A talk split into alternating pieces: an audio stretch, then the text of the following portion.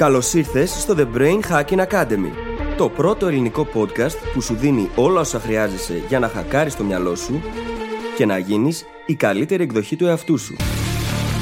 Μαζί σου, η Φίλης Γαβριλίδου και ο Δημήτρης Γιώκας.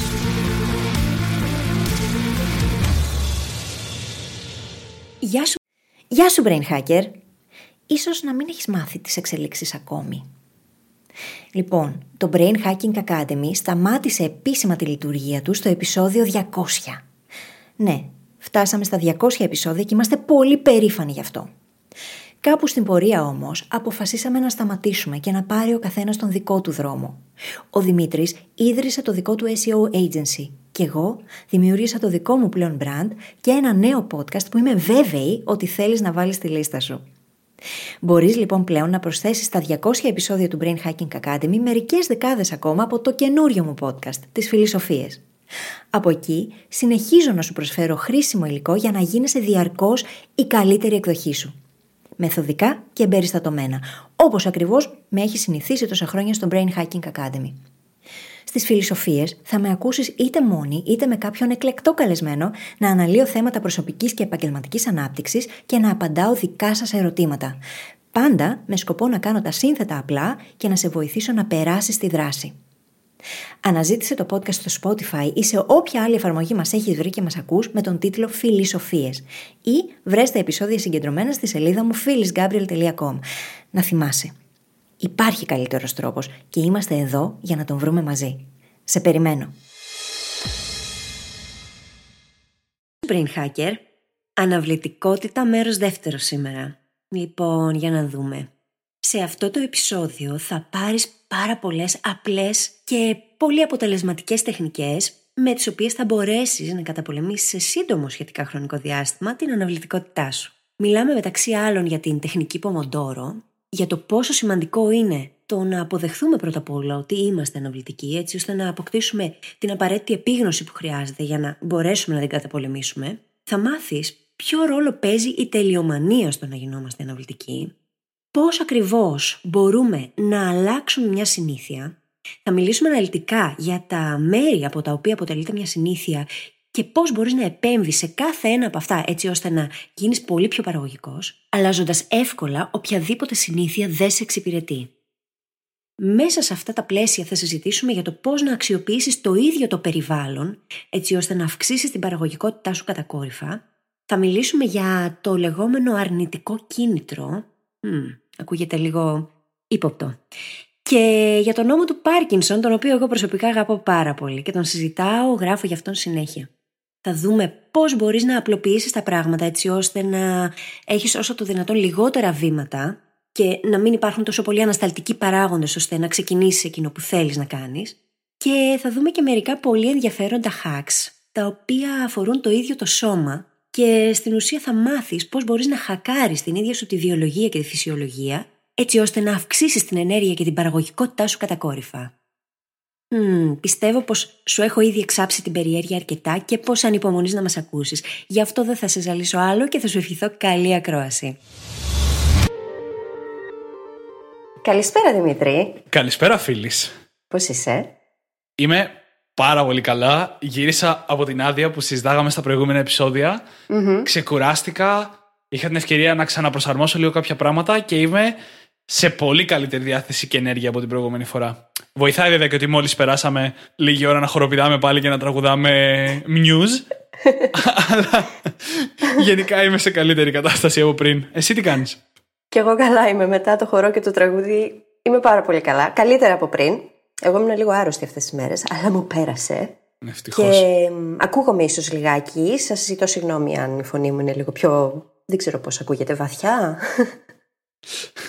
Αλλά τι να κάνουμε, μέσα στη ζωή είναι και αυτά. Και η αλήθεια είναι ότι με ανάγκασε ο οργανισμός μου να ξεκουραστώ, έτσι. Ναι. Και μένα, αλλά όχι με αρρώστια. Όπως ξέρουμε. Άκουσα και το προηγούμενο επεισόδιο και θυμάμαι σε πολλά σημεία που ήταν σαν να μου τη λες, θυμάσαι που το έλεγες. ναι. Η αλήθεια είναι ότι το είχα παρακάνει και εσύ το έχεις παρακάνει λίγο καιρό πριν. Ε, και ήταν μια καλή ευκαιρία να ξεκουραστούμε αυτή η περίοδο. Έπρεπε, συντονιστήκαμε. ναι. Εν τω μεταξύ περάσαμε τα χίλια downloads, έτσι.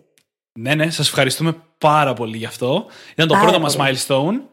Το χαρήκαμε, το πανηγυρίσαμε, το τραγουδήσαμε, όπως έχετε καταλάβει. και πάμε για το επόμενο milestone, το οποίο ποιο θα είναι; Μμμ.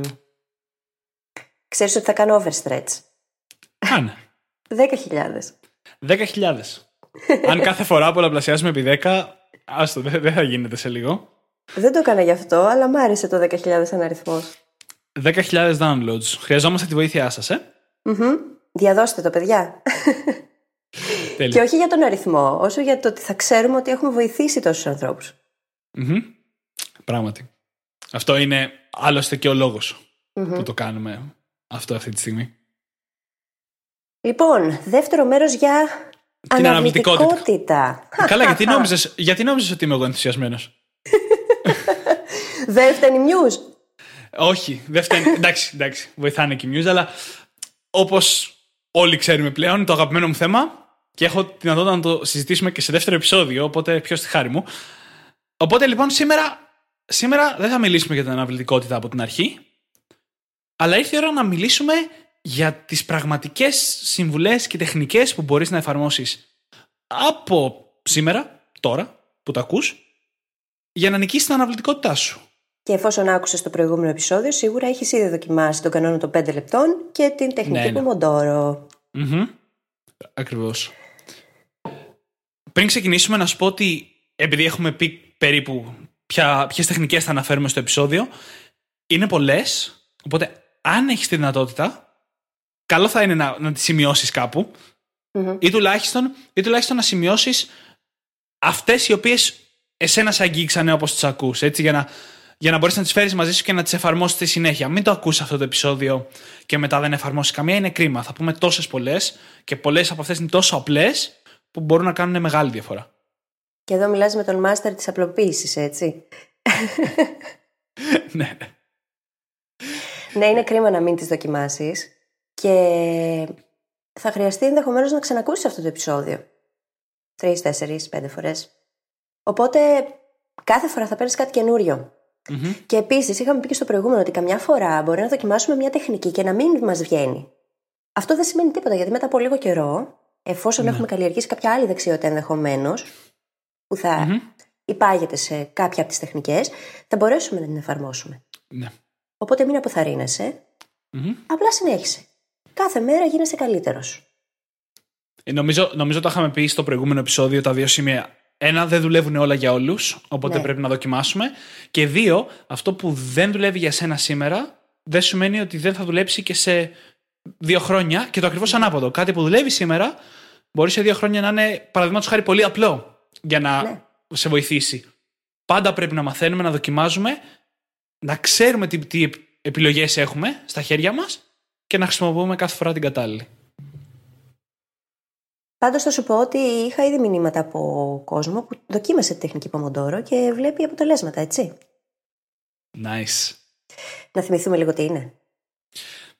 Πήγαινε, γιατί είναι, είναι κιόλας, πριν πούμε ακριβώς τι είναι, είναι μία από τις βασικότερες τεχνικές για να αντιμετωπίσεις την αναβλητικότητα. Αν ερχόταν κάποιος και με ρώταγε, πες μου μία συμβουλή για να αντιμετωπίσω την αναβλητικότητα, αυτή θα ήταν η τεχνική Pomodoro. Τι είναι λοιπόν, Η τεχνική Pomodoro αποτελείται από κύκλους εργασίας, 25 λεπτούς συνήθως, αλλά μπορούμε να τους προσαρμόσουμε να τους κάνουμε 15-28 λεπτά, όπως είπε ο Δημήτρης στο προηγούμενο επεισόδιο. Μμμ. Εκεί δουλεύεις πολύ εστιασμένα πάνω σε κάτι πολύ συγκεκριμένο, έχεις βάλει χρονόμετρο και μόλις χτυπήσει αυτό το χρονόμετρο στα 25 λεπτά, κάνεις 5 λεπτά διάλειμμα. Συνήθως αποτελείται αυτό από 4 κύκλους Pomodoro, με 5 λεπτά διαλύματα στο ενδιάμεσο. Βέβαια, μπορεί ο καθένας να το φέρει στα μέτρα του, έτσι. Α πούμε, ο Δημήτρης μας έλεγε πως ε, πολλές φορές ανάμεσα στα δύο Pomodoro βάζει λίγο μεγαλύτερο διάλειμμα, 15 λεπτών, γιατί τα 5 λεπτά του είναι πολύ λίγα. Και εγώ το κάνω αυτό. Και εγώ το προσαρμόζω. Δεν σημαίνει ποτέ ότι παίρνουμε τον κανόνα και ότι έτσι μόνο πρέπει να δουλέψουμε, γιατί αυτό είναι το σωστό. Δεν υπάρχει σωστό και λάθος. Ο καθένας κάνει αυτό που του βγαίνει καλύτερα, που του ταιριάζει. Οπότε έτσι εστιάζει σε ένα πράγμα κάθε φορά μόνο και επειδή το μυαλό, όταν του βάζουμε τέτοια πλαίσια και ο χρόνος είναι ένα καταπληκτικό πλαίσιο, εστιάζει 100%, οπότε δίνει τον καλύτερο του εαυτό, βγαίνει πολύ πιο γρήγορα η δουλειά μας, γιατί δεν αναλωνόμαστε στο να κάνουμε multitasking. που δεν υπάρχει. Δεν υπάρχει multitasking, όχι παιδιά, sorry. Και κάνουμε και διάλειμμα που σημαίνει ότι του δίνουμε τη δυνατότητα να μπει σε diffuse mode. Και αν άκουσες και το προ προηγούμενο επεισόδιό μας, ξέρεις σε τι αναφερομαι Οπότε, με αυτόν τον τρόπο εναλλάσσουμε τις καταστάσεις, δηλαδή εκείνη τη συγκεντρωμένη σκέψη και τη διάχυτης σκέψη, δίνουμε στον εαυτό μας και στο μυαλό μας την ευκαιρία να γίνει δημιουργικό, να κάνει συνδέσεις, να απορροφήσει και να μπορέσει μετά να εστιάσει με ακόμα μεγαλύτερη ένταση και η δουλειά μας βγαίνει πολύ πιο γρήγορα. Και αποτελεσματικά, έτσι. Ακριβώς. Και είναι η τεχνική Pomodoro χτυπάει κιόλας στη βάση της αναβλητικότητας. Είχαμε πει ότι η αναβλητικότητα υπάρχει επειδή ενεργοποιούνται κυριολεκτικά τα κέντρα πόνου στον εγκέφαλό μας, τα οποία όμως σβήνουν λίγα λεπτά αφού ξεκινήσουμε. Η τεχνική Pomodoro σου δίνει όταν να εστιάσεις στο να κάνεις ένα 25 λεπτό, όπως είναι η βασική τεχνική. Επειδή για μένα αυτό ήταν πάρα πολύ και χτυπούσε κανονικότατα στα κέντρα πόνου χωρίς καμία διαφορά, ήταν που το έριξα που λέει φίλη στο 8 λεπτό. Και έλεγα, κοίτα να δεις, θα ξεκινήσεις και θα κάνεις δουλειά για 8 λεπτά. Και ήταν τόσο εύκολο. Και ήταν τόσο εύκολο. Και μετά 5 λεπτά διάλειμμα. Είσαι... Αλλά παρόλα αυτά έβγαινε δουλειά. Ήταν σχεδόν τα 2 τρίτα. Mm-hmm. Ήταν δουλειά. Και χτυπάει την αναβλητικότητα στη βάση. Και ένα πράγμα που δεν είπαμε στο προηγούμενο επεισόδιο και θα νομίζω θα είναι διάχυτο σήμερα είναι ότι όσο καλύτερος γίνεσαι κιόλας σε κάτι, όσο προχωράς στο επόμενο στάδιο, τόσο πιο εύκολο είναι να μείνεις αναβλητικός. Δηλαδή, έχεις μια καινούργια δουλειά ή ένα καινούργιο μάθημα να διαβάσεις, ο όγκος μόνο που έχεις μπροστά σου μπορεί να, να σε τρομάζει. Άμα ξεκινήσεις, δεις λίγο καλύτερα τι έχεις να κάνεις, γίνει πιο διαχειρίσιμο, τότε είναι πολύ πιο πιθανό να βιώνεις λιγότερη αναβλητικότητα όταν θέλεις να το κανει Αυτό κολλάει λίγο με το κομμάτι του οραματισμού και το ότι έχω συνηθίσει τον εαυτό μου να πετυχαίνει. Οπότε μειώνεται ο πονος αυξάνεται η ευχαρίστηση και έτσι μπορώ να δω και λίγο καλύτερα το τελικό αποτέλεσμα, αυτό που θέλω, το που θέλω να καταλήξω. Το να βγάζω τη δουλειά μου χωρίς αναβολές, αβίαστα και να βγαίνει πάρα πολύ καλή και οργανωμένη και όπως ακριβώς τη θέλω. Όσο περισσότερο το κάνουμε λοιπόν, τόσο πιο εύκολο γίνεται και για το μυαλό μας να δεχτεί τη νέα κατάσταση. Μπορεί να γίνει και εθιστικό μετά από ένα σημείο. Mm. Για καλό ή για κακό. Αλλά είναι καλύτερα να είσαι εθισμένο στο να καταφέρνεις πράγματα από τις ουσίες ή από τα παιχνίδια ή οτιδήποτε. Είναι και φυσική μας ανάγκη, έτσι. Πολλές φορές το γεγονός ότι δεν εξελισσόμαστε μας ρίχνει σε συνήθειες ναι. που δεν είναι και τόσο καλές για μας. Πολύ σωστά. Επειδή όμως ξεκινάμε μια φανταστική συζήτηση, αλλά έχουμε ήδη πάει παρακάτω, ας γυρίσουμε λίγο να δούμε. Κλασικά. Α γυρίσουμε λίγο να δούμε τα βασικά βασικά πράγματα που χρειάζεται κανείς για να αντιμετωπίσει την αναβλητικότητα. Τα πρώτα βήματα τα είχαμε πει και στο προηγούμενο επεισόδιο. Με το πρώτο πρώτο να είναι ότι πρέπει να αποδεχτείς την αναβλητικότητά σου. Στο λέω εγώ που πέρασα χρόνια πολεμώντας τον Δημήτρη, γιατί δεν μπορούσα να τη δεχτώ. Δεν μπορούσα να δεχτώ ότι δεν αποδίδω όπως θα ήθελα να αποδίδω, μόνο και μόνο γιατί δεν μπορώ να κάτσω κάτω και να κάνω τη δουλειά. Το διάβασμα ή τη δουλειά. Κυριολεκτικά μου χαλούσε την εικόνα που είχα για τον εαυτό μου. Δεν μιλάω για κάτι ελαφρύ, έτσι. Μιλάω για βαθιά συναισθήματα και πήγαινα τόσο κόντρα, θυμάστε τι είπα στο προηγούμενο επεισόδιο. Όσοι με ξέρουν, θα σου πούνε ότι τους έλεγα συνέχεια γιατί είμαι αναβλητικός, τι πρέπει να κάνω για να μην είμαι, δεν θέλω να είμαι, ξέρεις. Γιατί δεν μπορώ, δεν μπορώ να καταλάβω γιατί δεν μπορώ να κάτσω. Ήτανε. Δεν είναι ευχάριστο συνέστημα. Όχι, δεν είναι, γιατί επιτίθεσαι στον εαυτό σου έτσι. Ακριβώς. Και κάθε φορά που επιτιθέμεθα στον εαυτό μας, δημιουργούμε πάρα πολύ πόνο και στεναχώρια και άγχος που δεν θα έπρεπε να υπάρχει. Και δεν μπορείς να κάνεις εξορκισμό στον εαυτό σου για να πάψεις να είσαι αναβλητικός. Δεν γίνεται. Θα πρέπει να τον αποδεχτείς για να μπορέσεις να βρεις και τις σωστές λύσεις. Βέβαια, για σένα βοήθησε και το ότι έκανες τις σωστές ερωτήσεις, έτσι.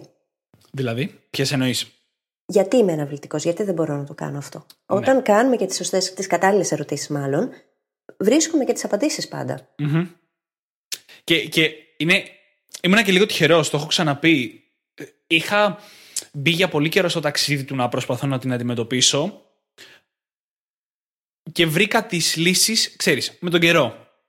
Ρώτησα τον εαυτό μου γιατί, κατάφερα να βρω κάποιες απαντήσεις και μπόρεσα να πάω ένα βήμα παρακάτω. Ο λόγος που αυτό δούλεψε είναι γιατί αυτό είναι το επόμενο βήμα του πώς να νικήσεις την αναβλητικότητα. Έτσι. Πρέπει να εντοπίσεις πότε γίνεις αναβλητικός και γιατι Δηλαδή, όπα τώρα, τώρα που σηκώνομαι να καθαρίσω το σπίτι αντί να κάτσω να διαβάσω, είναι αναβλητικότητα και συμβαίνει γι' αυτό και γι' αυτό το λόγο.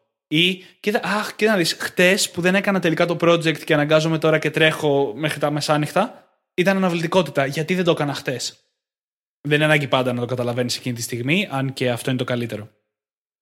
Ναι, και καλό είναι να έχεις αυτή την επίγνωση, γιατί αλλιώς δεν μπορείς να αλλάξει και τίποτα, έτσι.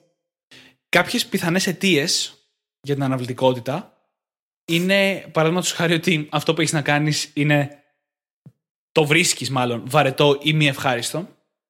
Το οποίο θα δούμε αργότερα πώς μπορείς να το αλλάξεις. Και ότι έχεις κακή οργάνωση. Και ένα από τα πράγματα που εμένα με κάναν πάντα πιο αναβλητικό ήταν ότι δεν ήξερα ακριβώς τι, τι είναι το πρώτο μου βήμα. Μμμ. Δηλαδή έλεγα θα κάτσω να διαβάσω. Ωραία. Τι κάνω; Ήταν πολύ ασαφές το θα κάτσω να διαβάσω. Ενώ αν ήταν θα πάρω το βιβλίο και έχω να διαβάσω το κεφάλαιο 3, δεν έχει καμία σχέση το πόσο σαφές είναι αυτό. Και αυτό δεν βοηθάει. Όταν κάτι είναι ασαφέ, δεν βοηθάει στην αναβλητικότητα.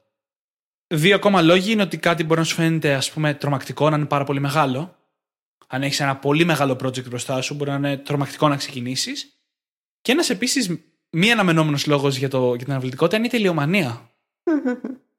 Ο κόσμος που είναι τελειομανής πολλές φορές γίνεται αναβλητικός γιατί η ιδέα του να πιάσει κάτι το οποίο μετά θα πρέπει να το φτάσει μέχρι να γίνει τέλειο είναι υπερβολικά τρομακτική. Συνδέονται δηλαδή τα δύο τελευταία. Και αισθάνεται ανίκανος μπροστά σε αυτό, έτσι. Ακριβώς. Όλα αυτά βέβαια μπορούν να αντιμετωπιστούν με πάρα πολύ απλούς τρόπους, έτσι. Όλη αυτή η ασάφεια, η τελειομανία. Για την τελειομανία μου αρέσει να λέω και κάτι πολύ συχνά, ότι πολλές φορές το δικό μας 70%, 40%, 30% μπορεί να είναι το 100% κάποιου άλλου. Δεν υπάρχει τέλειο, ούτως ή άλλως δεν υπάρχει τέλειο, οπότε ξεκίνα από εκεί που είσαι. Δεν χρειάζεται να κυνηγάμε το καλύτερο, το τέλειο, το βέλτιστο. Γιατί για να μπορέσεις να το φτάσεις, πρέπει να περάσει και όλα τα ενδιάμεσα στάδια. Οπότε δεν τίθεται τέτοιο θέμα. Και εμένα μου πήρε πολλά χρόνια να ξεπεράσω την τελειομανία μου. Γιατί αυτό με σταματούσε από πολλά πράγματα και το καταλάβαινα. Και έλεγα: Οκ, αυτό πρέπει να φύγει. Δεν γίνεται να σκέφτομαι έτσι. Γιατί το δικό μου 30%, 40%, 50% είναι το 100% κάποιου άλλου. Δεν χρειάζεται να σκάω πια γι' αυτό. Και ένα ακόμα κομμάτι το οποίο μπορεί να αντιμετωπίσει όλο αυτό το θεματάκι είναι το να πάρεις το βουνό και να αρχίσεις να βλέπεις τα βηματάκια. Το κάθε βήμα αυτό καθ' αυτό για τον εαυτό του. Μόνο. Και για να το κάνεις αυτό θα πρέπει να καταγράψεις πρώτα τα πάντα, όλα όσα πρέπει να κάνεις για το εκάστοτε project. Και αφού το κάνεις αυτό σε μια ωραία ιδεοθύελα, να αρχίσεις να βάζεις προτεραιότητες. Και να πεις: OK, Ακριβώς. τι πρέπει να κάνω πρώτο, τι δεύτερο, τι τρίτο, ποια ανήκουν μαζί και θα στηρίξει το ένα το άλλο ενδεχομένως. Και σιγά σιγά έτσι να ξεκινήσεις να κάνεις αυτά τα μικρά βηματάκια που ξέρεις ότι μοιραία σε οδηγούν στο, στην κορυφή του βουνού. Μια καλή τακτική που εφάρμοζα εγώ για το συγκεκριμένο, αλλά προς το τέλος, όταν είχα αρχίσει να νικάω την αναβλητικότητα μέχρι ένα σημείο, ήταν να προετοιμάζω δουλειά ή διάβασμα σε ένα τελείως διαφορετικό περιβάλλον αρκετά νωρίτερα. Δηλαδή, ενώ γενικά ήμουνα της τελευταίας στιγμής και θα τα άφηνα όλα για το τέλος, το τι έχω να διαβάζω, φρόντισα παραδείγματος χάρη να το συζητάω με συμφοιτητές την ώρα που τρώγαμε μεσημεριανό. Ας πούμε, ώστε να ξέρω τι θα είναι το πρώτο πράγμα που θα πιάσω όταν κάτσω κάτω να διαβάσω. Δεν το έκανα καν μόνος μου, βλέπεις, γιατί αν έλεγα θα το κάνω μόνος μου, δεν θα γινότανε. Αλλά φρόντισα να, να έχω την πληροφορία στο κεφάλι μου, να ξέρω ότι κοίτα, να έχω, έχω να διαβάσω αυτά και να κάνω αυτές π.χ. τις ασκήσεις. Οπότε ήξερα από πού να ξεκινήσω. Και δεν ήταν αυτό κάτι που με καθυστερούσε σαν κακή οργάνωση. Μμμ. Ναι, και έτσι μπορείς να βοηθηθείς από άλλους. Ή μπορείς να κάνεις μια μίνι προετοιμασία για το μυαλό σου, για το πώς θα ξεκινήσω. Να του θυμίσεις πράγματα που ενδεχομένως ήδη γνωρίζεις. Να δεις οι άλλοι από τι έχουν βοηθηθεί, από πού ξεκίνησαν, τι έκαναν λάθος για να το αποφύγεις. Ε, μπορούμε να πάρουμε τέτοιου τύπου βοήθειες, είτε από τους γύρω μας, είτε από άλλα μέσα, έτσι. Μπορεί να βρεις ε, λόγω χάρη ένα podcast το οποίο μιλάει για το αντίστοιχο θέμα και να σε βάλει αυτό, να προετοιμάσει αυτό το μυαλό σου έτσι ώστε να είναι πιο εύκολο το να ξεκινήσεις να δουλεύεις. Η αλήθεια είναι, όπως λες, ότι υλικό και πηγές υπάρχουν πάρα πολλές. Δυστυχώς υπάρχει κίνδυνος να γίνουμε αναβλητικοί ακόμα και σε αυτή την περίπτωση. Και γι' αυτό νομίζω ότι πρέπει να πάμε ακόμα πιο βαθιά στην αναβλητικότητα. Μίλησέ μας Δημήτρη γι' αυτό. Ένα από τα σημαντικότερα πράγματα που είπαμε στο προηγούμενο επεισόδιο, ίσως ήταν και η φράση κλειδί όλου του επεισοδίου, είναι ότι η αναβλητικότητα είναι άλλη μια συνήθεια. Μμμ.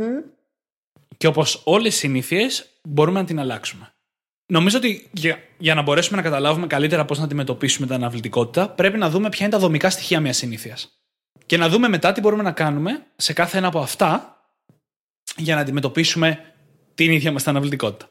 Τα τέσσερα στοιχεία, σύντομα και μετά θα δούμε τι μπορούμε να κάνουμε για το καθένα, είναι τα ενάυσματα, αυτά που μας κάνουν να ξεκινάμε μια συνήθεια, η ρουτίνα, αυτό που κάνουμε κατά τη διάρκεια που εκτελούμε τη συνήθεια, η ανταμοιβή, αυτό που παίρνουμε ως ανταμοιβή επειδή κάναμε τη συνήθεια, πολλές φορές μπορεί να είναι κάτι μικρό. Παραδείγματος χάρη, κάθε φορά που χτυπάει το κινητό μας, αυτό είναι το έναυσμα, εμείς το σηκώνουμε και βλέπουμε την ε, ενημέρωση, το notification, αυτό είναι η ρουτίνα, και η ντοπαμίνη που εκρίνεται στον εγκέφαλο όταν το κάνουμε αυτό είναι ανταμοιβή. Εμείς δεν το καταλαβαίνουμε καν, αλλά ανταμοιβή υπάρχει. Και είναι μάλιστα από τις δυνατότερες, έτσι, είναι μέσα στον εγκέφαλό μας. Γι' αυτό και κάθε φορά που βλέπεις ειδοποίησης στο Messenger ή στο Facebook, κάτι σε πιάνει και πρέπει οπωσδήποτε να πας να διαβάσεις την ειδοποίηση. Ναι, γιατί ο εγκέφαλός σου κυνηγάει αυτή την ντοπαμίνη. Είναι μαθημένος να την κυνηγάει. Ένα πολύ ενδιαφέρον βιβλίο που μιλάει για αυτά τα τρία στάδια και τα αναλύει με πάρα πολύ ωραία παραδείγματα και σου λέει και τι μπορείς να κάνεις είναι το The Power of Habit του Charles Duhigg.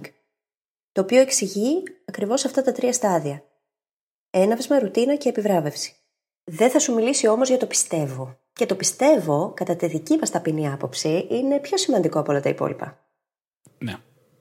Είναι αυτό που λέμε ο τρόπος σκέψης, έτσι; Είναι το πώς σκέφτεσαι την ίδια τη συνήθεια. Είναι αυτό που έλεγα ο Δημήτρης είναι αναβλητικός. Ήταν το πιστεύω μου γύρω από αυτή τη συνήθεια. Η συνήθεια αυτή ήμουν εγώ και εγώ ήμουν αυτή η συνήθεια, Την είχα συνδέσει με την ταυτότητά μου σαν άνθρωπος. Κάτι που καμία συνήθεια δεν θα έπρεπε να έχει, έτσι. Τόσο από την αναπνοή, ας πούμε. Ναι. Δεν νομίζω ότι υπάρχει συνήθεια που δεν μπορούμε να αλλάξουμε στην πραγματικότητα. Οπότε αλλάζω το πιστεύω σου, το πιστεύω σου για τη συνήθεια ότι κοίτα να δεις, μπορώ να νικήσω την αναβλητικότητα. Είναι ίσως το σημαντικότερο στοιχείο που θα σε φέρει να δοκιμάσεις τις τεχνικές που λέμε και να τα καταφέρεις και με αυτές Ναι, είναι πολύ απλά τα πράγματα. Αν δεν πιστεύεις πως μπορείς, αν πιστεύεις ότι είσαι έτσι κι αλλιώς και λιώτικα, δεν πρόκειται να σπάσεις τη ζώνη άνεσης και να βγεις από αυτήν για να δοκιμάσεις κάτι καινούριο. Οπότε, πρωταρχικό ζήτημα να αλλάξει είναι το ίδιο το mindset. Ο τρόπος που σκέφτεσαι για τον εαυτό σου σε σχέση με το συγκεκριμένο θέμα. Είσαι αναβλητικός ή αναβλητική τώρα. Αύριο θα είσαι λίγο λιγότερο. Μεθαύριο ακόμα λιγότερο. Και πάει λέγοντας. Και αυτό δεν σημαίνει ότι θα υπάρχουν μέρες που θα είναι χειρότερες από τις προηγούμενες, έτσι. Μακροπρόθεσμα όμως θα είναι ξεκάθαρη βελτίωση. Να προτείνω και μια μικρή αλλαγή στον προγραμματισμό, αυτό που λέμε στον εαυτό μας. Αντί να λες είμαι αναβλητικός, μπορείς να αρχίσεις να λες ότι κάθε μέρα γίνομαι όλο και πιο παραγωγικός. Βρίσκω τρόπους και τα καταφέρνω. Ωραίο, δεν είναι. Ναι, είναι. Ξέρεις τι μου θυμίζει, το, το λάθος που κάνουμε του να κοιτάμε το στόχο, mm. θέλω να σταματήσω να είμαι αναβλητικός και δεν κοιτάμε πίσω να δούμε πού έχουμε φτάσει. Έχω γίνει πιο παραγωγικός από ό,τι ήμουνα ή πιο παραγωγική, εννοείται. Το θέμα είναι ότι και οι λέξεις που επιλέγουμε μας προγραμματίζουν να κοιτάμε προς μια συγκεκριμένη κατεύθυνση. Αν εγώ mm-hmm. λέω είμαι αναβλητική και θέλω να γίνω λιγότερο αναβλητική, θα εστιάζω σε εκείνα στα οποία είμαι αναβλητική. Αν λέω ότι κάθε μέρα γίνομαι όλο και πιο παραγωγική, θα εστιάζω και θα βλέπω εκείνα που όντως με κάνουν παραγωγική. Οι λέξεις έχουν τεράστια δύναμη. Τεράστια δύναμη. Ναι. Το έχω γράψει σαν quote σε τουλάχιστον δύο επεισόδια μέχρι τώρα, αλλά είναι Είμαστε αυτά που λέμε στον εαυτό μας. Ναι. Πολλές φορές θα ακουστεί το. Οι λέξεις δεν έχουν σημασία, έχουν μόνο οι πράξεις. Αλλά οι λέξεις έχουν μεγάλη σημασία. Ειδικά αυτές που λέμε στο, στον εαυτό μας. Γιατί καθορίζουν τις πράξεις ίδιες, έτσι. Χωρίς σκέψη, δηλαδή λέξεις, συνήθως, δεν υπάρχει πράξη. Είναι επακόλουθο. Οι πράξεις από μόνες τους δεν έρχονται κάποια στιγμή και δεν είμαστε αυτόματα μηχανήματα. Mm-hmm. Σκεφτόμαστε πριν πράξουμε. Και παίζουν καθοριστικό ρόλο εκείνα που σκεφτόμαστε πριν πράξουμε. Ακριβώς. Για πες μας τώρα, φίλης, στην περίπτωση του ενάψματος, που είναι και το πρώτο στάδιο της συνήθειας, τι μπορούμε να κάνουμε για να νικήσουμε την αναβλητικότητά μας; Λοιπόν, σύμφωνα με το βιβλίο του Ντάχικ, σημαίνει το εξής. Το έναυσμα αυτό καθ' αυτό δεν μπορεί να αλλάξει εύκολα. Θα υπάρχει θα βρίσκεται μπροστά σου. Ούτε η ανταμοιβή μπορεί να αλλάξει. Εκείνο που μπορούμε να πειράξουμε περισσότερο από όλα είναι η ίδια η ρουτίνα που συμβαίνει στο ενδιάμεσο. Μπορούμε λοιπόν να αρχίσουμε να συνειδητοποιούμε ποια είναι εκείνα τα ενάβσματα που μας οδηγούν στην συμπεριφορά που θέλουμε να αποβάλουμε και να αρχίσουμε σιγά σιγά να αντικαθιστούμε τη ρουτίνα που έπεται. Δηλαδή, αν εγώ κάθε φορά που βλέπω το κινητό μου θέλω να τα ανοίξω και να μπω στο facebook, γιατί θα πάρω όλη αυτή, θα γίνει αυτή η έκρηση της δοπαμίνης στο μυαλό μου και ξέρω τι θα γίνει, μπορώ να κάνω το εξής. Να επιλέξω κάθε φορά που βλέπω το κινητό μου να κάνω κάτι άλλο, το οποίο θα μπορούσε να είναι, δεν ξέρω, θα πω κάτι τυχαίο, να πίνω ένα ποτήρι νερό. Ή να παίρνω ένα φίλο μου τηλέφωνο αντί να ανοίγω τα social. Κάτι άλλο τέλος πάντων, το οποίο όμως στο τέλος θα το συνδέσω πάλι με κάτι που θα μου δώσει χαρά. Επιβράβευση, ικανοποίηση, παμίνι. Έτσι ώστε με τον καιρό να γράψω πάνω στην παλιά σύναψη, στις παλιές συνάψεις μάλλον, και να ενδυναμώνονται όλο και περισσότερο, να ενδυναμώνεται μάλλον η καινούργια ρουτίνα, που συνδέεται με το παλιό έναυσμα και την έκρηση τοπαμίνης, και σιγά σιγά αυτό το πράγμα να γίνει πιο δυνατό από την παλιά μου συνήθεια. Πρακτικά έτσι δουλεύει η αντιμετώπιση της ρουτίνας αυτής καθεαυτής. Σε πάρα πολλές περιπτώσεις θα πρέπει να φτάσουμε σε αυτό το στάδιο. Θα δεις κάποια στιγμή το κινητό, θα έρθει το έναυσμα, όποιο και αν είναι αυτό. Υπάρχει βέβαια ένας τρόπος, κατά τη γνώμη μου, ίσως αντίθετα με το συγγραφέα, να αντιμετωπίσει τα ενάψματα. Και αυτό είναι να αφαιρέσεις όλες τις περισπάσεις από το περιβάλλον σου. Να βάλεις το κινητό στο αθόρυβο και να το γυρίσεις ανάποδα. Να κλείσεις τον υπολογιστή αν μπορείς. Να φύγεις μακριά από τη τηλεόραση. Να πας σε ένα ήσυχο μέρος. Γενικά να φροντίσεις να φτάσουν σε σένα όσο λιγότερα από τα ενάψματα που συμβαίνουν γίνεται. Και με αυτόν τον τρόπο θα μπορέσεις να συνεχίσεις αυτό που έκανες πιο συγκεντρωμένος από ότι αν χτύπαγε το κινητό και έπρεπε να το απαντήσεις κτλ. κτλ. Με αυτόν τον τρόπο μπορούμε να μειώσουμε τα ενάψματα. Όσο καλά και να την κάνουμε αυτή τη διαδικασία βεβαίως, ενάψματα θα φτάσουν σε εμάς. Και εκεί πρέπει να γίνει ακριβώς αυτό που είπε η φίλης. Πρέπει να αλλάξεις τη ρουτίνα που ακολουθεί το έναυσμα, προκειμένου να μην έχεις πλέον αυτή την ας πούμε καταστροφική, αναβλητική μάλλον συμπεριφορά. Ο Ντάχη και εστιάζει εκεί, γιατί ακριβώς δεν είναι πάντα εύκολο να αλλάξουμε, μάλλον να δομήσουμε το περιβάλλον με τέτοιο τρόπο ώστε να αποφύγουμε τα ενάυσματα. το πιο ασφαλές είναι το να επέμβεις σε εκείνο το ενδιάμεσο στάδιο, έτσι ώστε να αλλάξει σιγά σιγά την ίδια τη συνήθεια. Mm-hmm. Παίζει όμως πολύ σημαντικό ρόλο το να ελέγχουμε το περιβάλλον στο οποίο βρισκόμαστε, γιατί και το ίδιο το περιβάλλον μας προγραμματίζει πολλές φορές. Και το έχουμε πει και σε παλιότερα επεισόδια, ότι αν εγώ στον ίδιο χώρο που δουλεύω τρώω, βλέπω σειρές και συναντώ τους φίλους μου και πίνω καφέ, το μυαλό μου έχει προγραμματιστεί από το περιβάλλον, δέχεται συγκεκριμένα ερεθίσματα, οπότε προγραμματίζεται να σκέφτεται πράγματα τα οποία με κάνουν να αποσπώμαι από τη δουλειά μου. Γιατί θα σκεφτώ να πάρω τηλέφωνο τη φίλη μου τη Χριστίνα να έρθει να πιούμε καφέ, θα σκεφτώ να φάω. Ενώ όταν το περιβάλλον το ίδιο δεν με οδηγεί στο να αποσπά την προσοχή μου τόσο εύκολα, γιατί είναι ένα περιβάλλον το οποίο το επιλέγω καθαρά και μόνο γιατί εκεί δουλεύω. Το έχει συνδέσει ο εγκέφαλός μου δηλαδή μόνο με τη δουλειά μου ή με τη μελέτη μου ή δεν ξέρω και εγώ τι άλλο θέλει ο καθένας να πετύχει. Τότε τα ερεθίσματα αυτά μειώνονται αυτόματα. Οπότε δεν χρειάζεται να μπαίνεις και στον πειρασμό συχνά. Mm-hmm. Ακριβώς έτσι δουλεύει. Και το ζήτημα είναι ότι υπάρχουν πολλά στάδια, είτε για την αναβλητικότητα είτε για τα περισσότερα πράγματα στη ζωή. Και είναι σημαντικό να κάνουμε έστω μικρές βελτιώσεις σε κάθε στάδιο, οι οποίες όταν εκθετικά, όπως λέγαμε στο δεύτερο επεισόδιο, μπουν όλες μαζί, κάνουν τεράστια διαφορά.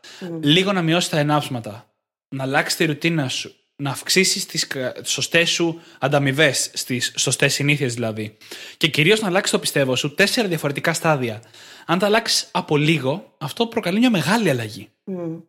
Και όσο πιο πολύ τα αλλάζεις, τόσο πιο εκθετικά ανεβαίνει αυτή η αλλαγή.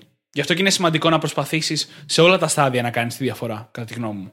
Στο τρίτο στάδιο, που είναι και η επιβράβευση, μπορεί κανείς, Φερρυπίν, να κάνει μια ωραία λίστα με πράγματα τα οποία απολαμβάνει, για να γίνει συνειδητά η επιλογή της εκάστοτε εμπειρίας και επιβράβευσης, και να ορίσει ότι κάθε φορά ας πούμε, που δεν θα κοιτάω το κινητό μου και θα κάνω κάτι άλλο ανταυτού, εγώ στο τέλος θα επιβραβεύω τον εαυτό μου κάνοντας αυτό. Μην τα συνδέσετε με φαγητό μόνο, σας παρακαλώ πολύ. Ω άνθρωπος που έχει βγει από διατροφικές διαταραχές, το συνιστώ. Ε, δεν το συνιστώ, μάλλον καθόλου. Και μόλις ήμουν έτοιμος να πω ότι επειδή σαν άνθρωπος το φαγητό είναι ό,τι πιο σημαντικό, έχω συνδέσει πολλές φορές στο παρελθόν αυτές τις ε, συνήθειες, ανταμοιβές μάλλον με φαγητό. Μην το κάνετε, παιδιά, αυτό όχι. Γιατί μπορεί να δημιουργήσει Δεν είναι όλοι οι άνθρωποι τόσο εύκολο να κλείνουν προς τα εκεί, αλλά υπάρχει αυτή η πιθανότητα. Και καλό είναι τη χαρά μας να μην τη συνδυάζουμε με το φαγητό, γιατί του δίνουμε παραπάνω δύναμη από αυτή που του αναλογει Και στερούμε δύναμη από τον εαυτό μας ταυτόχρονα.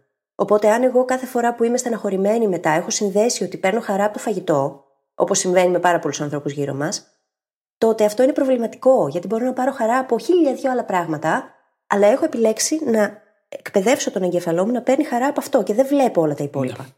Ναι. Και αυτό μπορεί να οδηγήσει σε πολύ προβληματικές καταστάσεις, οπότε μη συνδέεται με φαγητό. Ναι. Και θα το πάω σε λίγο πιο περίπλοκο το ζήτημα τώρα, αλλά όταν κάνουμε μια συνήθεια, σκεφτόμαστε συνειδητά για την ανταμοιβή μόνο στην περίοδο που προσπαθούμε να τη χτίσουμε ή να τη σπάσουμε. Μια συνήθεια μπορεί να πάρει από 21 μέρες μέχρι 2 μήνες για να χτιστεί πραγματικά μέσα μας και μετά να μην χρειάζεται καν να τη σκεφτόμαστε για να συμβαίνει. Σε αυτό το διάστημα, αυτές τις 21 με 60 μέρες, είναι που συνειδητά επιλέγουμε τις ανταμοιβές μας προκειμένου να χτίσουμε τη συνήθεια που θέλουμε ή όπως είπα να τη σπάσουμε. Μετά, αυτές οι ανταμοιβές θα γίνουν μέρος της συνήθειας. Αν απολαμβάνουμε πάρα πολύ το να καπνίζουμε, το οποίο πολλοί κόσμοι το απολαμβάνει, αλλά όλοι ξέρουμε ότι δεν είναι καλό για την υγεία μας, και η ανταμοιβή μας είναι ένα τσιγάρο για να χτίσουμε μια άλλη συνήθεια, το μόνο που καταφέρνουμε είναι μετά από δύο μήνες να έχουμε ενισχύσει πάρα πολύ τη συνήθεια του τσιγάρου. Η φίλη λέει: Μην το τολμάμε αυτό με το φαγητό γιατί είναι επικίνδυνο και συμφωνώ. Και υπάρχουν άλλες συνήθειες όπως το τσιγάρο που το ξέρουμε όλοι ότι είναι επικίνδυνο. Και, το κάνουν, και το κάνει πολλοί κόσμος για να χτίσει άλλες συνήθειες. Ναι.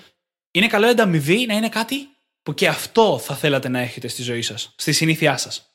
Μάλλον. Και είναι απλά τα πράγματα έτσι, γιατί η ανταμοιβή για το σώμα, για τον εγκέφαλο, είναι και το να σηκωθείς να χορέψεις, να κινηθείς. Γιατί αυτό ναι. βοηθάει να εκρηθεί ντοπαμίνη στον εγκέφαλο. Δεν χρειάζεται να κάνουμε κάτι ντε και καλά που χρειαζόμαστε και κάποια βοηθήματα γι' αυτό. Μπορείς να σηκωθείς απλά να χορέψεις, να πας στον καθρέφτη και να πεις Μπράβο, τα κατάφερες. Αυτό από μόνο το εκρίνει το παμίνι. Mm-hmm. Παίρνει χαρά από αυτό, γιατί όλοι χαιρόμαστε να μας επιβραβεύουν, έτσι. Τι πειράζει να το κάνω εγώ ίδια στον εαυτό μου; Το ίδιο αποτέλεσμα δεν έχει. Να γιορτάζουμε δηλαδή κάθε μικρή μας νίκη. Και είχαμε μιλήσει ξανά σε άλλο επεισόδιο για την επικέντρωση στην ίδια τη διαδικασία. Αυτό το στόχο έχει. Να γιορτάζεις κάθε φορά τη μικρή σου νίκη. Γιατί με αυτόν τον τρόπο βοηθάς το μυαλό να εκπαιδευτείς στο να κάνει περισσότερο από αυτή τη συμπεριφορά που έφερε αυτή τη χαρά. Είναι πολύ σημαντικό να εστιάζουμε στην διαδικασία και όχι να κοιτάμε την κορυφή του βουνού. Ναι. Και αυτή η ανταμοιβή που λέμε τόση ώρα δεν είναι του στυλ κατάφερα να βγάλω το project, πάω να μου πάρω ένα δώρο και αυτό είναι σημαντικό, αλλά δεν είναι ανταμοιβή για την οποία μιλάμε τόση ώρα η ανταμοιβή που λέμε τόση ώρα είναι η ανταμοιβή στη συνήθεια, ναι. στη ρουτίνα, στη, στη διαδικασία που λέει και η φίλη. Στο σήμερα κάθισα και έκανα τη δουλειά που είχα πει εγώ ότι θέλω να κάνω και γι' αυτό ανταμείβω τον εαυτό μου με ένα ρόφημα που λατρεύω. Ορίστε, με την κίνηση. Σου είπα ότι ξεκίνησα τα γαλλικά ξανά για να τα βρισκάρω λόγω του κόρσου, έτσι; Στο ναι. είπα. Λοιπόν, επειδή ακριβώς επικεντρώνουμε στη διαδικασία, δεν σκέφτομαι δηλαδή τις 5.000 λέξεις που θέλω να φτάσω αλλά επικεντρώνομαι σε εκείνες τις 10, 15, 20 που έχω να μάθω κάθε μέρα ή να κάνω επανάληψη. Έχω προχωρήσει μέσα σε δύο εβδομάδες στο να φτάσω σε επίπεδο που δεν θα περίμενε κανείς. Και έχω θυμηθεί πάρα πολλά. Την προηγούμενη εβδομάδα είδα και ένα ντοκιμαντέρ σε σχέση με τα μυστήρια του μυαλού. Στα γαλλικά. Στα γαλλικά. και κατάλαβα, έχω να σου πω το 70 με 80% έτσι. Το θέμα ποιο είναι; Δεν επικεντρώνομαι στις 5.000 λέξεις, αλλά σε εκείνες τις 10, 15, 20 που θέλω. Επειδή παίρνω χαρά όταν βλέπω ότι κάνω επανάληψη και τις θυμάμαι, θέλω να μάθω κι άλλες. Και μαθαίνω κι άλλες mm. συνήθως. Οπότε έχει τύχει μέρα να φτάσω τις 60.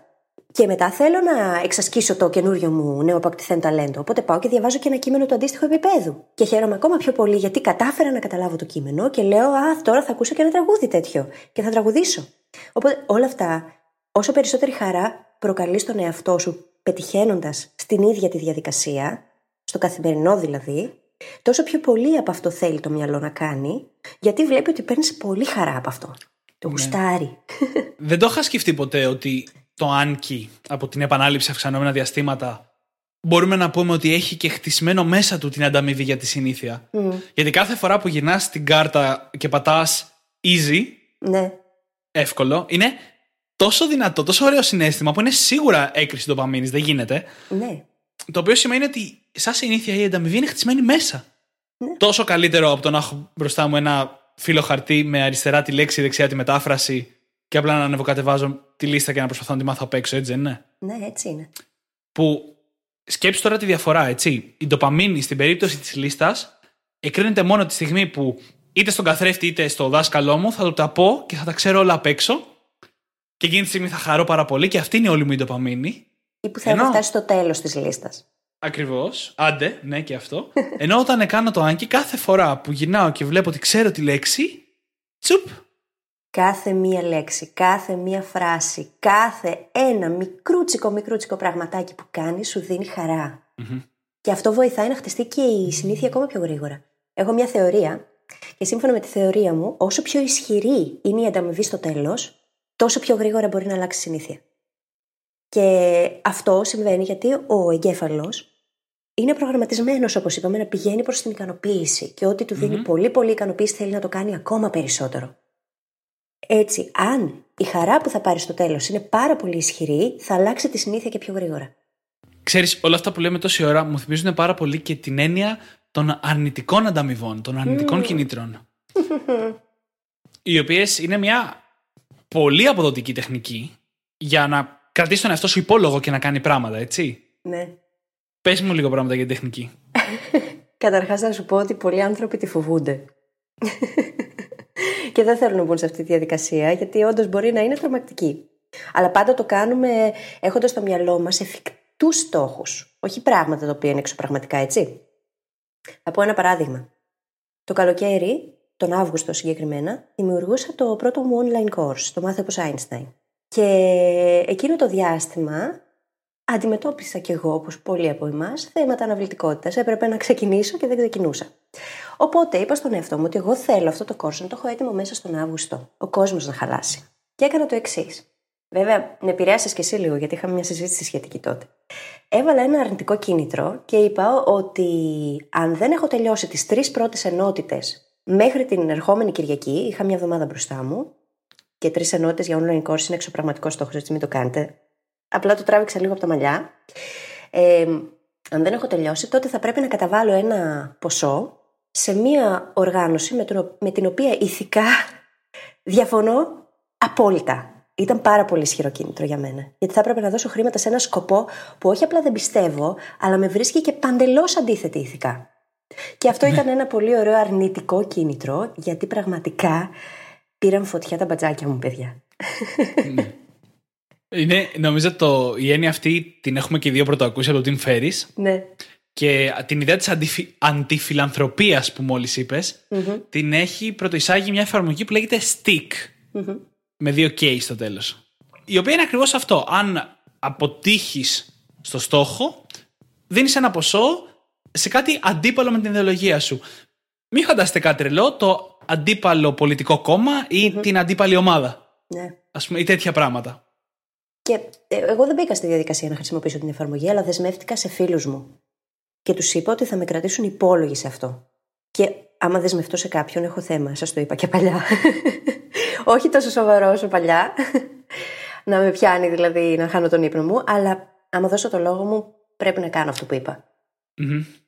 Οπότε αυτό με βοήθησε πάρα πολύ. Και υπήρχε αυτό το λεγόμενο accountability μεταξύ μας, έτσι.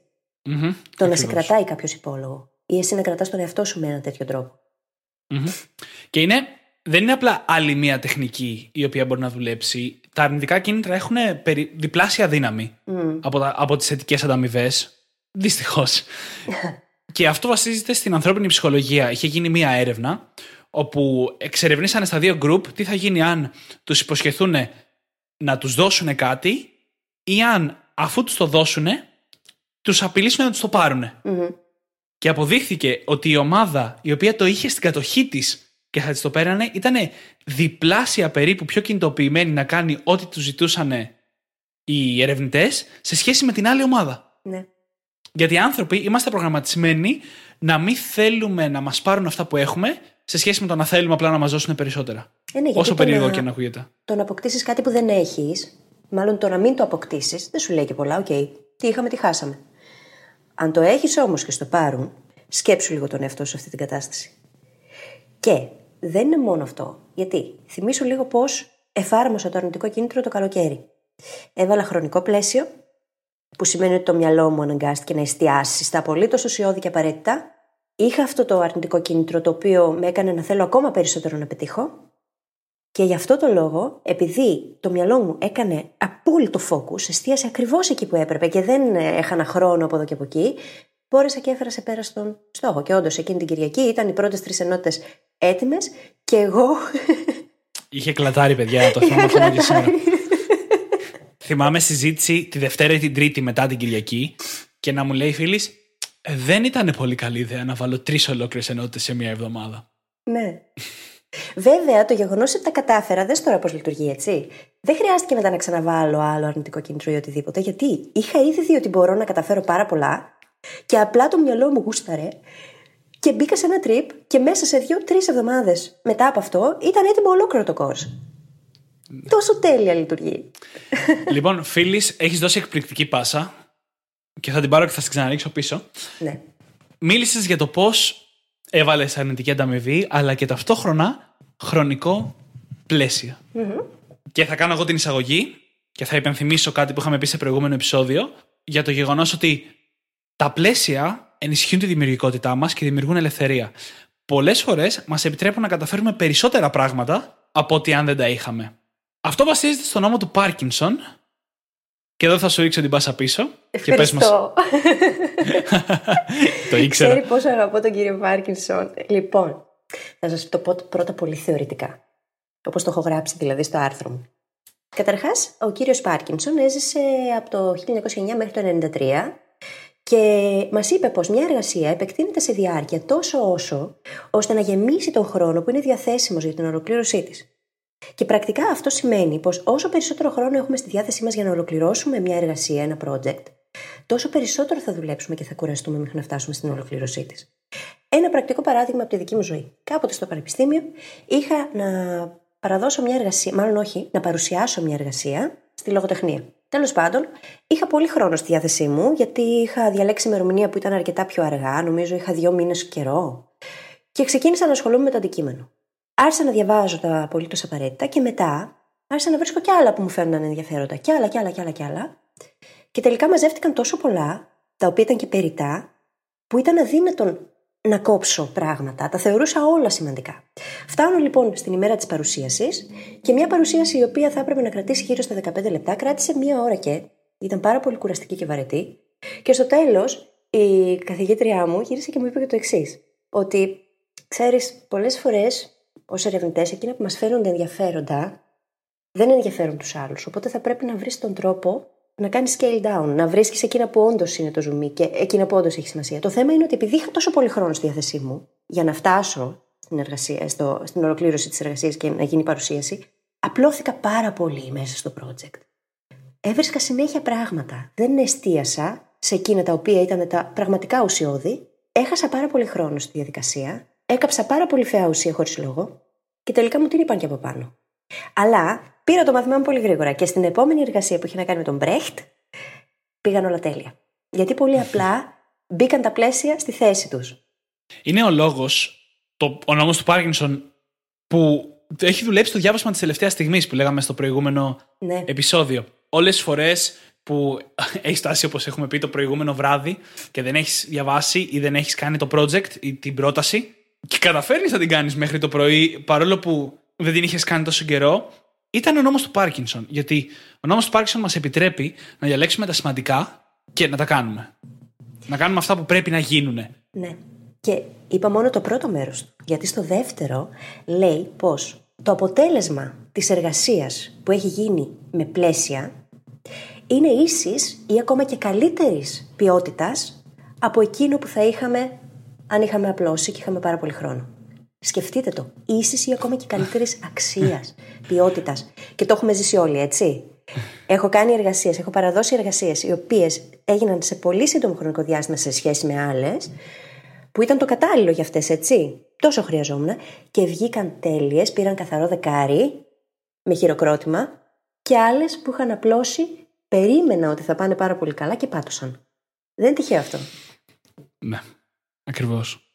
Για να εφαρμόσει το νόμο του Πάρκινσον, η ιδέα που χρειάζεται να έχει στο μυαλό σου είναι η δουλειά μέσα σε ένα κουτί. Μια κλασική τεχνική είναι να λες ότι θα δουλέψεις πάνω σε κάτι, ενώ μετά έχεις κάποιο ραντεβού, ας πούμε. Έχεις να πας στο γιατρό και έχεις δύο ώρες ελεύθερες πριν. Πες, θα δουλέψω σε αυτό τότε. Θα σε αναγκάσει το γεγονός ότι πρέπει να φύγεις να τελειώσεις αυτό που έχεις να κάνεις. Πολλοί άνθρωποι, όπως οι φίλοι, μπορούν να βάλουν μόνοι τους περιορισμούς στον εαυτό τους. Θέλω να το έχω κάνει μέχρι σήμερα, είναι αυτό για εκείνη διορία και δουλεύει ο νόμος του παρκινσον Ακόμα και οι ίδιοι οι φίλοι, και εγώ αρχίζω και μπαίνω τώρα σε αυτή τη συνομοταξία, πρέπει να βάλουν τουλάχιστον κάτι απ' έξω, κάτι εξωτερικό, για να δημιουργήσουν αυτό το, τη διορία. Όπως έκανε η φίλης με το course, που έβαλε ένα ποσό που θα έπρεπε να δώσει, και μάλιστα κάπου που δεν ήθελε να το δώσει. Με τίποτα. Και αυτό έκανε τη διορία πιο αληθινή. Σε άλλες περιπτώσεις μπορούμε να βάλουμε διορίες με άλλους τρόπους. Παραδείγματος χάρη, μπορούμε να υποσχεθούμε ότι θα παραδώσουμε κάτι πιο νωρίς από ό,τι θα έπρεπε και ξέρεις, άμα το υποσχεθείς, είναι αρκετά πιο δυνατό. Σε γενικές γραμμές θέλει λίγο φαντασία και πολλές φορές αυτές τι τεχνικές είναι λίγο φαντασία για να βρεις πώς θα περιορίσει τον εαυτό σου ώστε να, να μπει ένα πλαίσιο, μια συγκεκριμένη διορία που θα σε αναγκάσει να τελειώσεις αυτό που έχεις να κάνεις σε περιορισμένο χρονικό διάστημα. Πρέπει να έχουμε όμως πάντα στο μυαλό μας τα smart goals που είχαμε αναλύσει κάποια στιγμή, Ακριβώς. έτσι; Ναι. Να είναι έξυπνοι στόχοι, μην είναι ό,τι να είναι, πράγματα τα οποία Ναι, ναι. είναι ακατόρθωτα. Να ξέρουμε ότι είναι λογικό το χρονικό πλαίσιο που έχουμε θέσει στον εαυτό μας. Ακριβώς. Δεν είναι δικαιολογία το Parkinson's Law για μη λογικές προσδοκίες. Είτε από τον εαυτό μας είτε από τα αφεντικά μας. Του τύπου θα το κάνω μέσα σε μια μέρα. Όχι. Ακριβώς. Πρέπει να είναι ρεαλιστικό. Μμ. Και η αλήθεια είναι ότι πολλές φορές πολλές από αυτές τις τεχνικές μπορεί να είναι απλές, αλλά δεν σημαίνει ότι δεν, έχουν, δεν μπορείς να τις κάνεις και λάθος παρόλα αυτά. Ναι. Έτσι. Απλά πρέπει να είμαστε λίγο δημιουργικοί και να βλέπουμε κιόλας ποια είναι τα δικά μας όρια. Γιατί αυτό που λειτουργεί για τον Δημήτρη ή αυτό που είναι το κατάλληλο χρονικό πλαίσιο για τον Δημήτρη μπορεί για μένα να μην είναι έτσι. Παράδειγμα, ο editor μας. Η δουλειά που κάνει αυτός σε μία ώρα, εγώ θέλω τρει-τέσσερι ώρες για να την κάνω. Δεν έχουμε τις ίδιες δεξιότητες, οκ. Αλλά εγώ ξέρω ότι. Εντάξει, τρει-τέσσερι είναι υπερβολή. Αλλά δύο-δυόμιση θα πρέπει να τις προγραμματίσω από τη ζωή μου, ενώ εκείνος μπορεί να τελειώσει σε λιγότερο από μία ώρα. Ξέρει δηλαδή ότι μπορεί να προγραμματίσει μία ώρα μέσα στη μέρα του. Εγώ θα πρέπει να, να βρω δυόμιση. Οπότε είναι μεγάλη διαφορά αυτή. Πρέπει να ξέρουμε τον εαυτό μας. Ακριβώς. Και είναι πάντα πιο εύκολο να κρίνεις όσο καλύτερα ξέρεις και τον εαυτό σου, αλλά και αυτό που έχεις να κάνεις. Ναι. Δυστυχώς, αν δεν ξέρεις πολύ καλά αυτό που έχεις να κάνεις, μπορεί να κρίνεις λάθος, αλλά και πάλι δεν σημαίνει αυτό ότι δεν πρέπει να βάλεις πλαίσια, έτσι. Ναι. Αλλά για να αποφύγεις το να κρασάρεις όπως εγώ κράσαρα εκείνο το, το διάστημα, που βέβαια μετά πήρα πάλι φόρα από την αρχή, θα χρειαστεί λίγο έτσι να το σκεφτείς πιο. πιο σοβαρά, πιο αναλυτικά, να δεις λίγο, να το οργανώσεις λίγο καλύτερα μέσα στο μυαλό σου. Και όσο συζητάμε για αυτή την προσωποποίηση των τεχνικών, θα πω κάτι που το έχω πει σχεδόν σε κάθε επεισόδιο, έτσι. Φέρε την τεχνική στα μέτρα σου. Ω, ναι. Άμα κάνεις επανάληψη αυξανόμενα διαστήματα που έχουμε πει και το να πάρεις τις κάρτες αλωνών αντί για τις δικές σου θα κάνει τη διαφορά του αν θα κάνεις την τεχνική ή όχι, πάρε κάρτες αλωνών. Αν κάνεις νοητική χαρτογράφηση, για την οποία θα μιλήσουμε στο μέλλον, και το να χρησιμοποιήσεις χρώματα και εικόνες και να ζωγραφίζεις θα σε κάνει να μην την κάνεις, τότε μην το κάνεις. Αυτό που λέει ο Δημήτρης, η ίδια η απλοποίηση, είναι πολύ ωραία δεξιότητα, έτσι. Πολλές φορές μας είναι δύσκολο να την κάνουμε, αλλά είναι σημαντικό να γίνει. Το να απλοποιήσεις αυτό που έχεις μπροστά σου. Γιατί αν για σένα φαίνεται βουνό και συγκρίνεις και τον εαυτό σου με άλλους που το κάνουν εύκολα, δεν θα το κάνεις. Κάνε το όσο πιο απλό γίνεται. Φέρ το στα μέτρα σου πάντα για να το κάνεις. Να είσαι σίγουρος ότι θα μπορείς να το κάνεις έτσι. Πάντα λειτουργεί αυτό. Ο Δημήτρης, ας πούμε, το λέει συνέχεια, μου το λέει συνέχεια και μου το έχει μεταδώσει και το λέω κι εγώ. Ναι. Ο- Εγώ, εγώ σκοτώνω, και λογικά σκοτώνω τις τεχνικές για να τις φέρω στα μέτρα μου.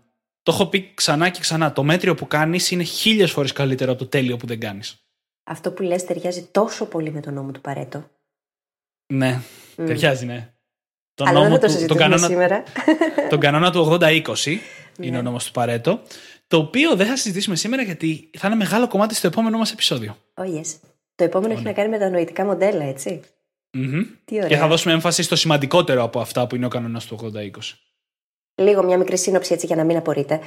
80-20 σημαίνει ότι παίρνω από εκείνο το 100% που κάνω και βρίσκω ποιο είναι εκείνο το 20% που μου φέρνει το 80% των αποτελεσμάτων και εστιάζω σε αυτό. Γιατί έτσι γίνεται πάντα. Το 20% μας αποφέρει το 80% των αποτελεσμάτων και τούμπαλιν. Το 80% πάει στο 20%. Θα το αναλύσουμε όμως την επόμενη εβδομάδα. Ακριβώς. Λοιπόν, τώρα θέλω εγώ για πρώτη φορά μέχρι σήμερα στα επεισόδια, δεν νομίζω ότι το έχουμε ξανακάνει, να πάμε και λίγο στο θέμα του του σώματος.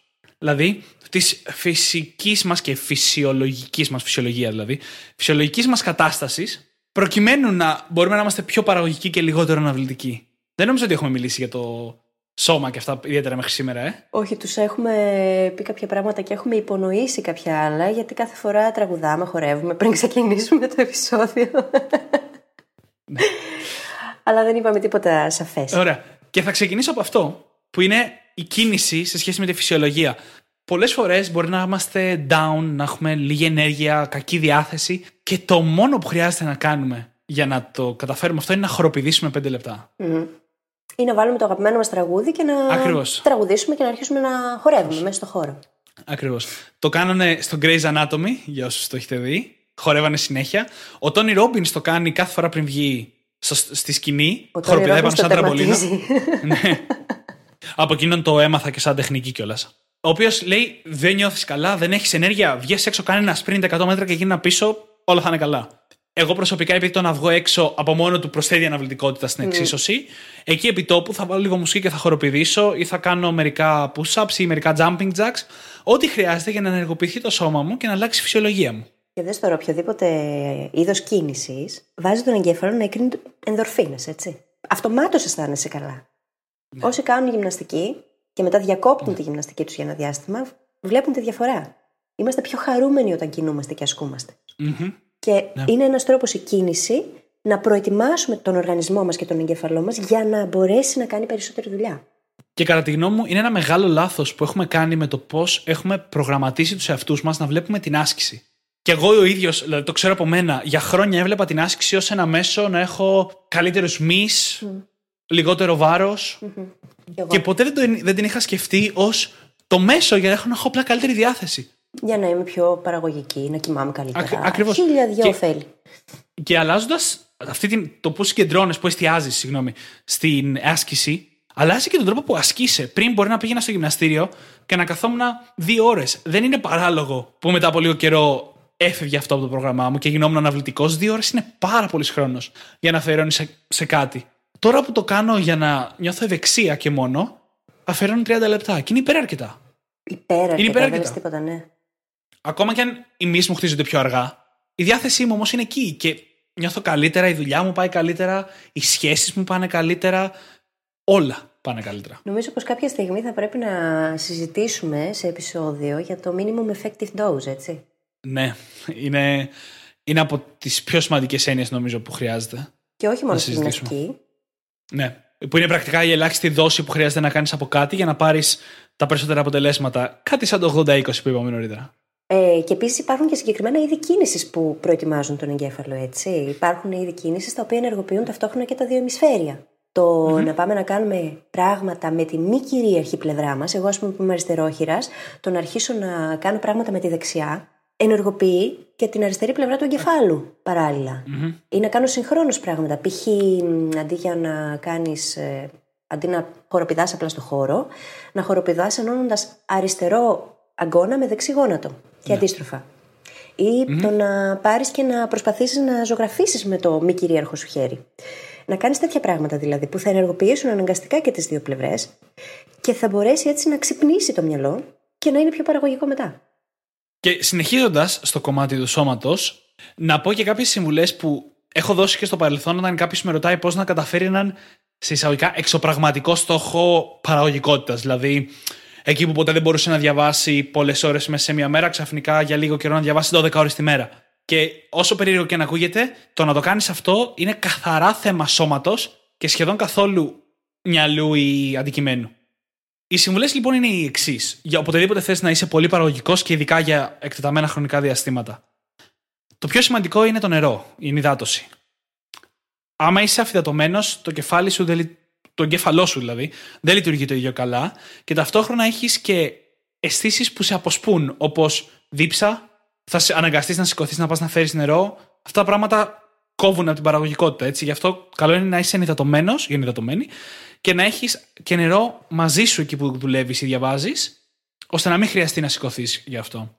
Το δεύτερο σημείο είναι ότι δεν πρέπει να έχεις ποτέ γεμάτο στομάχι. Δεν εννοώ τώρα ότι πρέπει να είσαι και τελείως νηστικός, αλλά σε καμία περίπτωση δεν πρέπει να έχεις φάει τόσο πολύ που να σου ρίξει την ενέργεια. Αυτό που συμβαίνει που λέμε φιδιάζω με το φαγητό. Αυτό είναι καταστροφικό για την επίδοση του εγκεφάλου μας. Εσείς οι Αθηναίοι το λέτε αυτό να ξέρεις; Εμείς οι Δεν το έχω Αθηναίοι. ξανακούσει. Το Το άκουσα φύγες προηγουμένως από σένα. Αχ, μια μέρα πρέπει να κάνουμε επεισόδιο για τις διαφορές Αθήνας Θεσσαλονίκης. Σίγουρα. Αλλά είμαστε meta learners, οπότε θα τις βρούμε και θα τις νομίζω καλλιεργήσουμε νομίζω θα, τσα... εύκολα. θα τσακωνόμαστε πολλή ώρα για τις αληφέ. Δεν Και έχω για τα θέμα, εγώ. τσουλάκια. Τα δέχομαι όλα, αρκεί να έχουν ωραία γεύση. θα τα πω όπως θες. Εντάξει. Μια χαρά. Έχω κάνει κάποιους από τους πιο αστείους καυγάδες εισαγωγικά με Θεσσαλονίκιου για αυτά τα θέματα. έχω παραστήσει τέτοιους καυγάδες. Τέλος πάντων. Λοιπόν, σε άλλο επεισόδιο. Ξέρεις τι θα μπορούσαμε να κάνουμε; Ένα επεισόδιο του στυλ τελείως τυχαίο δηλαδή. Τελείως το χαβαλέ, χωρίς ε, τέτοιο μια φορά στο τόσο. Πείτε μας, εσείς που μας ακούτε, πείτε μας αν σας αρέσει η ιδέα και σχολιάστε το από κάτω ή στείλτε μας στο facebook. Αν σας αρέσει η ιδέα να κάνουμε κανένα επεισόδιο τελείως γιόλο που θα λέγαμε. Που πάλι βέβαια η αλήθεια είναι ότι η συζήτηση με τον Δημήτρη ποτέ δεν είναι γιόλο, έτσι. Ναι. πάλι κάπου καλά θα καταλήξει, απλά δεν θα έχει συγκεκριμένο θέμα. Ωραία. Θα μπορούσαμε, θα μπορούσαμε. Ναι, άνετα. Λοιπόν, μετά την ανυδάτωση και το μη γεμάτο στο μάχη, κάτι πάρα πολύ σημαντικό είναι το να μην καταναλώνουμε ζάχαρη αν θέλουμε να είμαστε παραγωγικοί. Συγγνώμη για όλους σας που πίνετε τον καφέ σας γλυκό ή βαρύ γλυκό, αλλά η ζάχαρη δουλεύει με ένα συγκεκριμένο τρόπο στο σώμα. Απλά μιλώντας, όταν τρώμε ζάχαρη μετά έχουμε μια πολύ μεγάλη έκρηξη ενέργειας για ένα σχετικά σύντομο χρονικό διάστημα, το οποίο λέγεται sugar high, και αμέσως μετά, το πολύ για μία ώρα μετά μιλάμε, το πολύ, πέφτει το σώμα μας σε μια πολύ κακή κατάσταση από άποψη ενέργειας, το οποίο λέγεται sugar crash.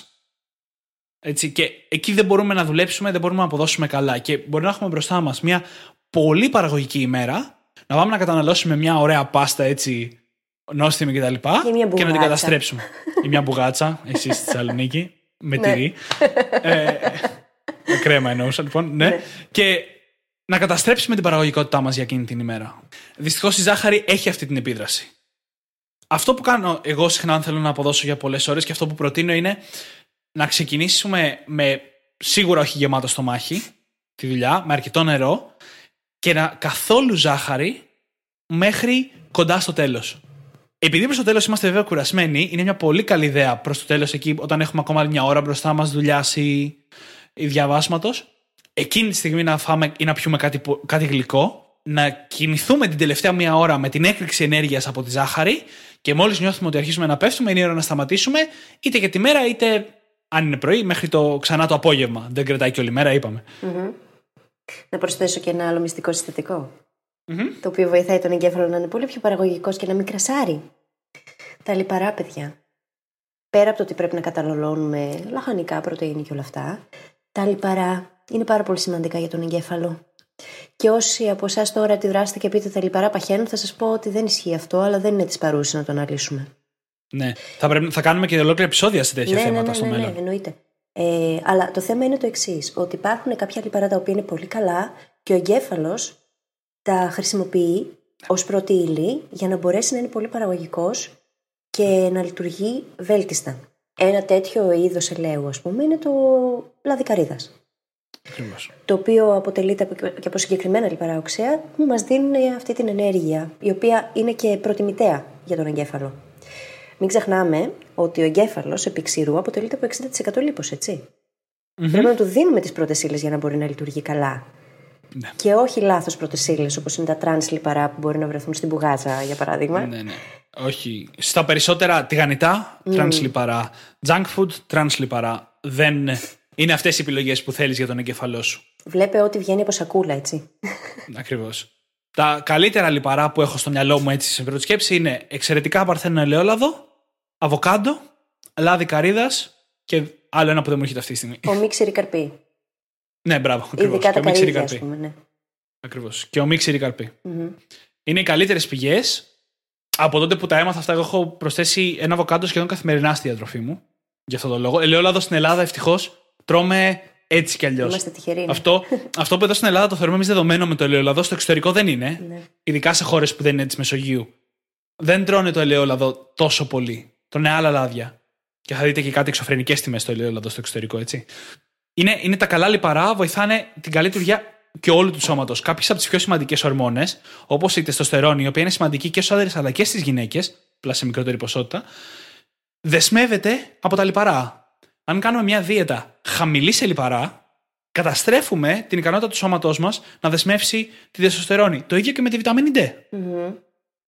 Τις περισσότερες μορφές της. Είναι κάποιες βιταμίνες, οι οποίες είναι και λιποδιαλυτές. Δηλαδή, μπορείς να καταναλώνεις πάρα πολύ βιταμίνη C, αλλά χωρίς τα απαραίτητα λιπαρά, το σώμα σου δεν μπορεί να τη μεταβολήσει. Όπως την καταναλώνεις, έτσι τη χάνεις.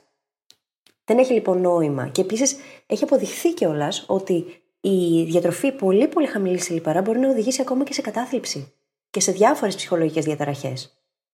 Αλλά επειδή τώρα το πάμε τελείως αλλού. Ναι. Α το μαζέψουμε λιγάκι.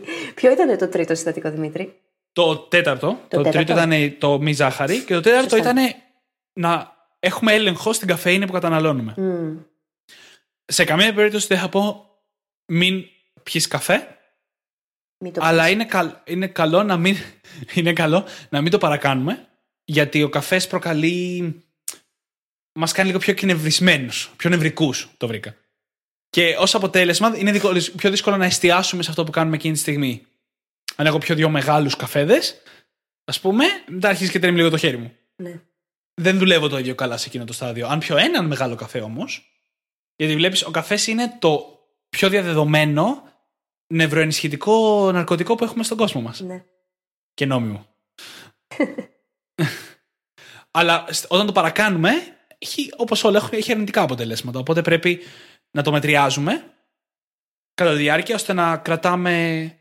Αυτό που θα σου πω είναι ότι ένα πράγμα για να ξέρεις μόνο για τον καφέ από αυτό το επεισόδιο και θα τον αναλύσουμε αρκετά σε μελλοντικό, σίγουρα, είναι ότι έχει χρόνο ημιζωή 6 ώρες. Αυτό σημαίνει ότι αν πιεις τώρα μία κούπα, σε 6 ώρες είναι σαν να έχεις πιει μισή.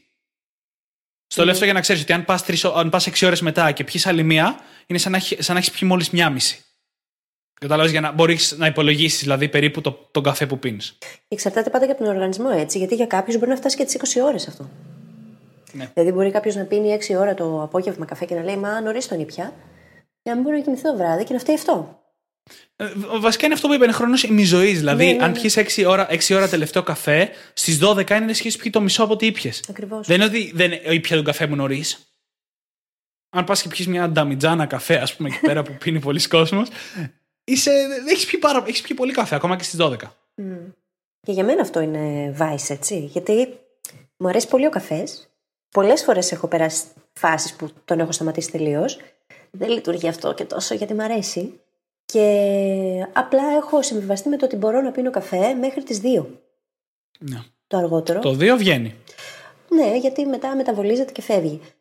Παλιότερα που έπινα, ας πούμε, και κατά τις 6-7, ξέρω εγώ, δυσκολευόμουν πάρα πολύ να κοιμηθώ. Και ήταν ένα από τα πράγματα που με ζόριζαν. Γιατί ο ύπνος είναι από τις συνήθειες κλειδιά που με οδηγούν σε μεγαλύτερη παραγωγικότητα. Και όταν δεν κοιμάμαι καλά, έχω πρόβλημα. Ακριβώς. Όλους μας. Ναι. Για όλους μας είναι αυτό το πράγμα ο ύπνος. Ναι, Γι' αυτό θα έχει και αυτός διπλό ή τριπλό επεισόδιο. Ε. ναι σίγουρα. το οποίο αφορά και τη μνήμη και τη μάθηση. Αφορά και τα την πάντα, παραγωγικότητα. Ό,τι κάνουμε και δεν κάνουμε στη ζωή μας έχει σχέση με τον ύπνο. Και για την καφεΐνη, για να κλείσουμε, και το τσάι έχει καφεΐνη. Για όσους πίνουν τσάι και λένε δεν πίνω καφέ, το μαύρο τσάι έχει τη μισή καφεΐνη από τον καφέ. Οπότε μία κούπα μαύρο τσάι είναι σαν μισή κούπα καφέ. Και το πράσινο και λευκό τσάι έχουν το 1 τέταρτο. Ξαναλέω για όσους θέλουν τώρα πρόχειρα να προγραμματίσουν το, την κατανάλωση καφεΐνης μέσα στη μέρα. Και μην ξεχνάμε και άλλα καφεϊνούχα αγροφήματα τα οποία όχι μόνο καφεΐνη αλλά και ζάχαρη περιέχουν, όπως είναι η κοκακόλα, ας πούμε. Και διάφορα άλλα πράγματα τα οποία μας κάνουν και κακό. Μέσα σε όλα δηλαδή.